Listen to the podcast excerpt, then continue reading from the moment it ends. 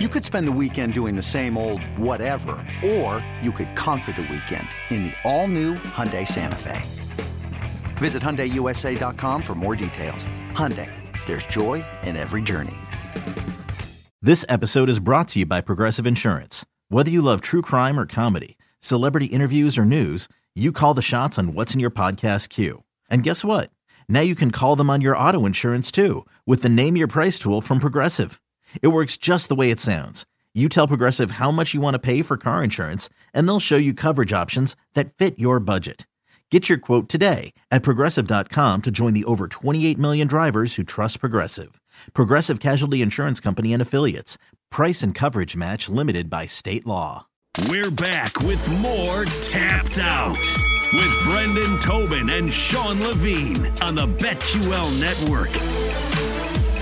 We got Bellator tonight. We'll talk about that coming up here in a little while. Bellator 273. Brendan Tobin's in Miami. Jake's in Philly. I'm Sean Levine here in Kansas City. Appreciate you joining us on the BetQL network, or if you're checking us out on twitch.com backslash BetQL or the Audacy app. We'll have the podcast up as soon as we get off here in just a couple of minutes. Let's go ahead and tap out, guys, on the show today. A couple of quick hits. First, just out of curiosity, because we talk fighting and we talk betting all the time. Brendan, What's your favorite boxing match all time? Oh man, uh, I think my favorite one of my favorite boxers of all time is Manny Pacquiao. So I would go probably the rivalry with him and Marquez. I'd go f- number one was my favorite because Pacquiao won. But honestly, their fourth, where Pacquiao got put flatlined, was probably the best fight between them both, and it didn't even like go the distance. So I'm gonna go one because my guy won that one. But four was obviously probably a better fight. Jake. Yeah, so I'm a little bit of a newcomer. I'd say I'd really got into boxing uh, as I began to become more of a better. So that kind of skews things a little bit more uh, recently. And one of the most incredible final couple of rounds I've ever seen was obviously Tyson Fury picking himself up like the Undertaker yes. off the mat when Deontay Wilder. Like that is one of the coolest things I've seen because I'd bet on Deontay Wilder. I was certain that fight was over. And my friends called me back, like, no, no, dude, he's he's getting up. And it's just even now when you watch it, it gives you chills. So that I'm gonna have to go Fury Wilder, the first one. Both great fights, both great rivalries, but the correct answer has to be Ward Gatti. You guys left me that one. I don't care which one you're talking about. I'll go two, three, one. But if you want to go one, two, three, or three, two, one, or whatever you think, it's got to be Ward Gatti. What if we step in the octagon, Brendan? What's your all-time favorite UFC fight? Oh, this one's easy for me. It's it's uh it's it's Robbie Lawler, Rory MacDonald. Uh, it's one of my favorite fights. I'll never forget where I was. I was at a, this uh, we had a karaoke event for the station, and after I was done singing Gloria Estefan's conga, I watched uh, one of the greatest title fights I've ever seen. Robbie Lawler needed every single one of those comebacks ends up like just he has the sliced face. MacDonald has the busted nose. I mean, just one of the all timers. And it's funny, I actually got to talk to Rory about it. And he's because they ended up training at the same gym because Rory moved down from Canada. And he goes, they never talked about it. He's like, we've never spoken about that fight. I found that extremely weird. That begs the question was Gloria Estefan with the sound machine? Of course. Just making sure. Jake, your favorite all-time UFC fight? Uh, this is this is another uh, you can call it like a flagpole event for the UFC. You're gonna take another mine. one. I can tell you're about to steal mine. Go ahead. Uh, another one that I had bet on and was so certain that Here my guy Jose Aldo was going to take care of business against Conor McGregor. I was like, I could not have. I'm like, this is Conor McGregor's talk such a big game. This guy's going to find out what it's like at the top of of the sport and it was over in a flash. And like at that moment, you realize Conor McGregor was everything that he said he was uh, and was going to be. And obviously, he goes on from there to do great things. So, all over, I mean, there's a lot of them that you could go back and pick, but in terms of like moments in a UFC fight where like so much leads into it and then it all culminates in in one punch. I mean, that's, that's how you write it in a storybook. So I that's one of my favorites all time.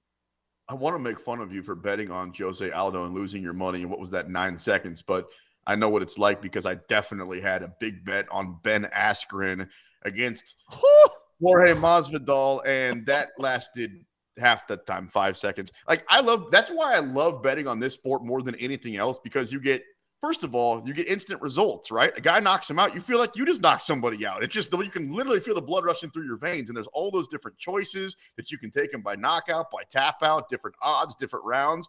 That's why it's the best thing to bet on when it comes to sports, and that's why we're the best people to listen to right here, tapped out on the BetQL network. Thanks for not taking mine. It's got to be Conor versus Nate. And I don't care if you want to go the fight that Nate won or you want to go the fight that Conor won. I'll choose the first time around and say it's the fight that Nate won because, again, I had him at big underdog money. Remember, at that point, Conor was invincible until he wasn't. You talk about you felt like you were in the middle of a fight. When he was choking him out, I was standing up yelling on my TV, choke him, choke him. And then I had a lot of the same uh, kind words that Nate had to say after that fight. What about your favorite all time round, BT? I don't care if you want to talk boxing. I don't want to care if you want to go back to the octagon. What's your favorite round of fighting all time?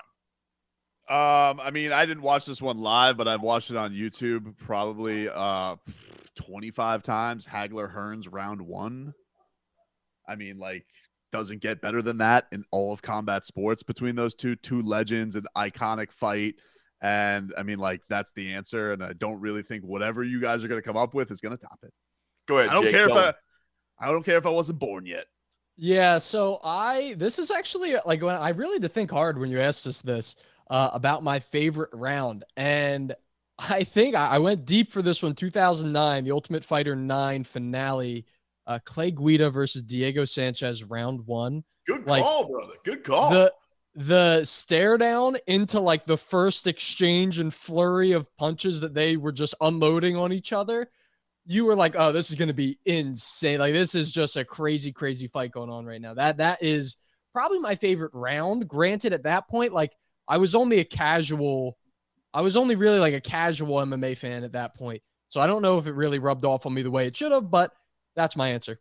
No, I think it did because I think the timing of that, a lot of people watched that fight and kind of went, oh my gosh, this is what it's all about. I'm in. Like you want to talk about two guys swinging and with absolutely uh, no concern for themselves. I'm going to go back to the Rory versus Robbie fight.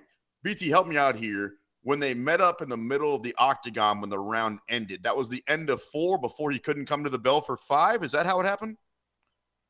I'm trying to remember. I don't. I don't remember exactly which round it was. I want to say it was four. The way that I remember it, one was good, two was better, three was incredible. When it really started going, four is when basically Robbie he was bleeding from everywhere and you couldn't see Rory's nose anymore. And if I remember it right chronologically, that's when they met up at the center of the octagon, stared at each other, and then They like spit his blood. It was disgusting. oh my gosh, just talking about it is giving me goosebumps. Um, no UFC fight tonight, but Bellator is going down. They step back into the Bellator ring tonight. We've got uh, Ryan Bader taking on Moldavsky, and you mentioned Bader, a guy who's a former champ. Champ is he still that same guy tonight? BT.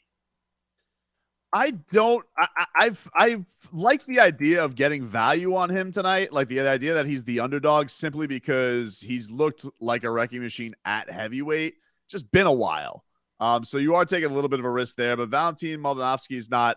He's not like a guy who's been. he- He's got a good record at eleven and one, but he goes the distance. He's not a guy with like put you away, knock you out power, which is something that's concerned you because Bader's recent losses have been guys putting him away, but they've been at 205. And you may say, well, now he's going to come up and fight a heavyweight. But also, like a lot of people say, weight cutting affects the way you take a punch. He doesn't have to worry about that. A lot of healthier, a lot happier. And he, man, I Bader for a long time was known as a very, you know, for a lot of fans, a boring fighter. Guy would, you know, there's a reason that he's in Bellator. He was a tremendous fighter, but UFC's like, all right, see you.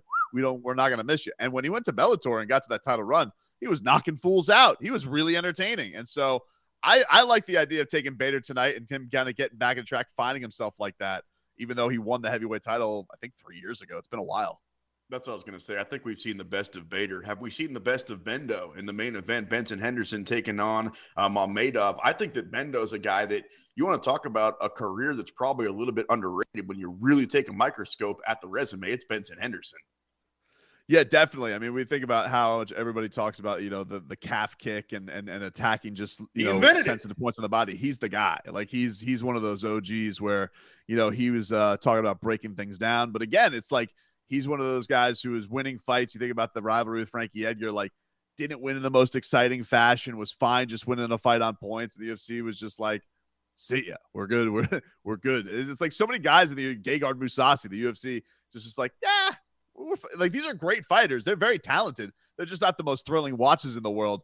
I will say though, like I, I, Benson, I would be a little if I was gonna say which old which uh, which more famed name am I a little bit more worried about getting the win tonight? I would say Bendo more so than Bader. Let's just go ahead and get parlayed and take the old guys. I'll take Benson Henderson, parlay him, and I'll take that underdog money on Ryan Bader. I want to get back to something our guest Jim Rodriguez of ESPN and Eagle FC said earlier. You can check out that full interview on the podcast as soon as we sign off.